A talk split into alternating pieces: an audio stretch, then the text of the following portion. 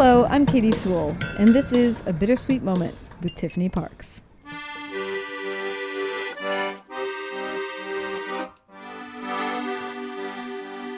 Hello, this is The Bittersweet Life. I'm Tiffany Parks, and this is your midweek bittersweet moment.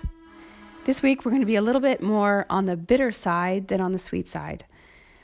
If you're like me, you're probably still reeling from the tragedy that happened in Paris on Monday night, the fire at Notre Dame Cathedral. Almost everyone who I've heard talk about it, whether in real life or on social media, has used the word devastated to describe how they feel, and I completely relate to that. For anyone who loves Paris, who loves history, who loves architecture, who loves places of worship, or all of the above, it has been a shocking loss, to say the least. For me personally, I have felt when I see the images, particularly the videos of the spire crashing down, I have felt very traumatized by seeing these images and very, very upset since Monday night and continue to, as I imagine most people listening feel the same.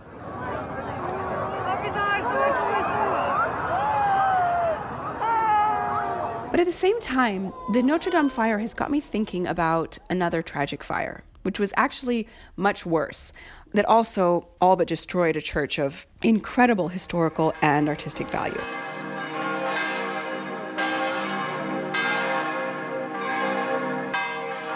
So, of course, I'm talking about San Paolo fuori le mura, or St. Paul's outside the walls in Rome. Now, I have a particular soft spot for this church because I happen to work right across the street from it. And I can actually see it from my desk through the windows of my office. And I pass it every single day on my way to and from work.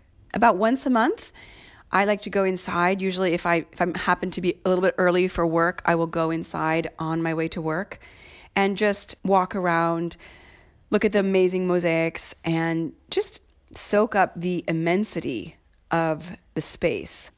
Now, it's not quite as big as St. Peter's Basilica, but it's almost as big. But the difference between St. Paul's and St. Peter's is that St. Peter's is always incredibly full of people, whereas St. Paul's is almost empty. At least every time I've been there, it's been nearly empty. That just gives you a much greater sense of the majesty of the space, in my opinion. So, the reason I bring up St. Paul's today is because it too was the site of a devastating fire. On July 15th of 1823, a workman was repairing the gutters on the roof. And he had lit a fire to be able to carry out these repairs, but he forgot to put it out. Basically, went on his way, and the fire started burning.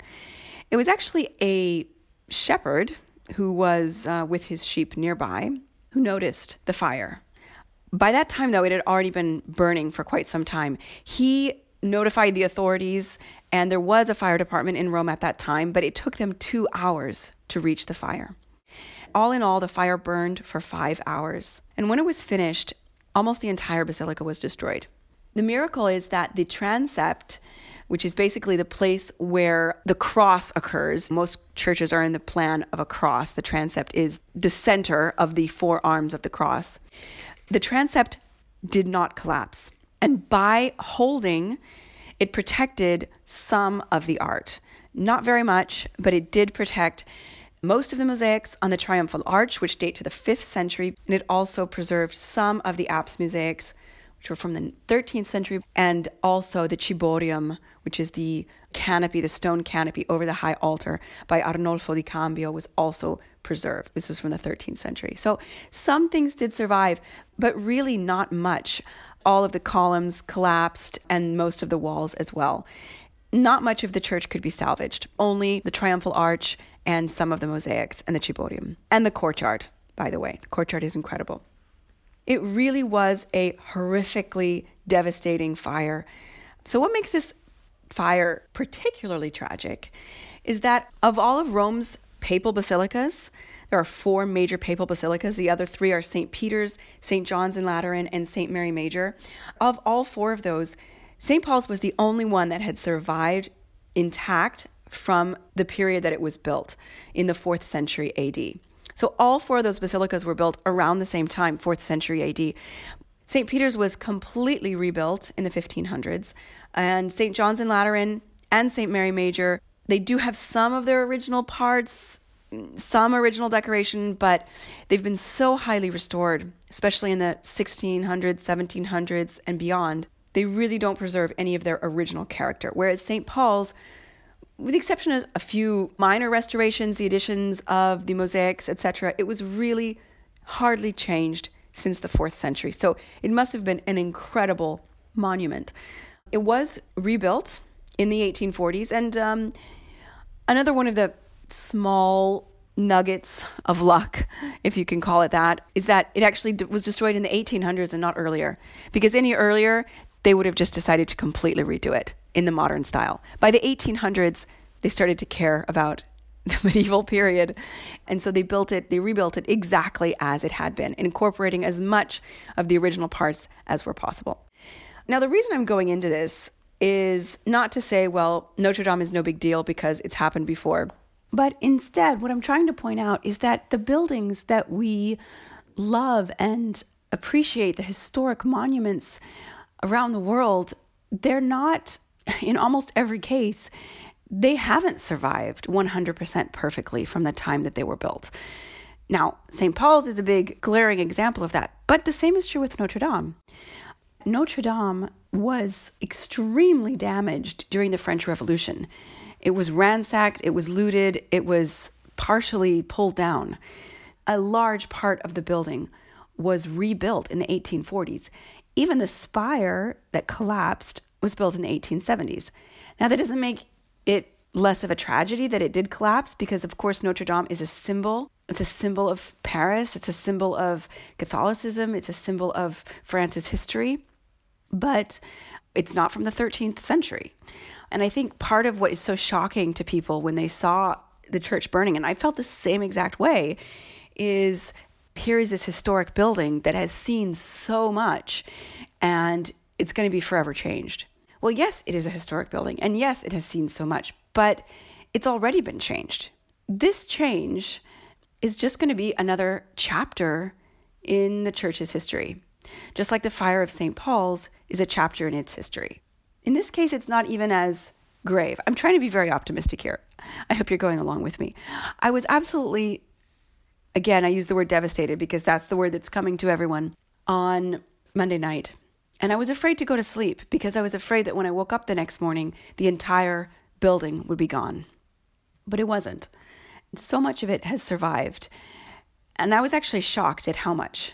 It's still a tragedy, it's still horrific, but it had been rebuilt once before. So there's no reason to think that it can't be rebuilt again, especially because so much of it was built in the 1800s. And it's not difficult to rebuild something that happened so recently. Maybe in the States, it doesn't seem like the 1800s was that recently, but over here in Italy, anything built in the 1800s is considered quote unquote modern in Rome. So I guess I just am using the perspective of St. Paul's to realize that a church can be highly damaged, but it can still go on. It can still have an amazing continued history. That doesn't mean we shouldn't mourn what happened, but it's really just another chapter in the church's story. When they did rebuild St. Paul's, it was actually kind of amazing because the Pope at the time, who I think was Pope Leo XII, he made a call to like all Catholics in the world, obviously specifically Italians, but to all Catholics in the world and to all lovers of culture in the world to donate to the rebuilding project. And they were actually able to rebuild it in something like 10 or 15 years. But there are some really interesting details. The Viceroy of Egypt sent pillars of alabaster.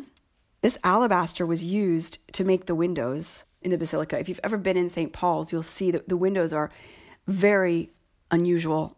They're a very rich, dark yellow color. And a lot of people think they're stained glass windows, but they're actually very finely cut sheets of alabaster. And the Emperor of Russia sent malachite and lapis lazuli to remake the tabernacle. So, so many of these tragedies, good things can come out of them. I have no doubt that people around the world will be donating for the rebuilding of this church. And I have no doubt that it will return to its previous splendor. And yes, The spire will date to 2000 something instead of 1870, and the roof will date much later. And some of the works obviously were lost. And I'm not trying to make light of that, but I just want to point out that the church will move on from this, and there's no reason to think it won't be more glorious than ever. This is The Bittersweet Life. I'm Tiffany Parks.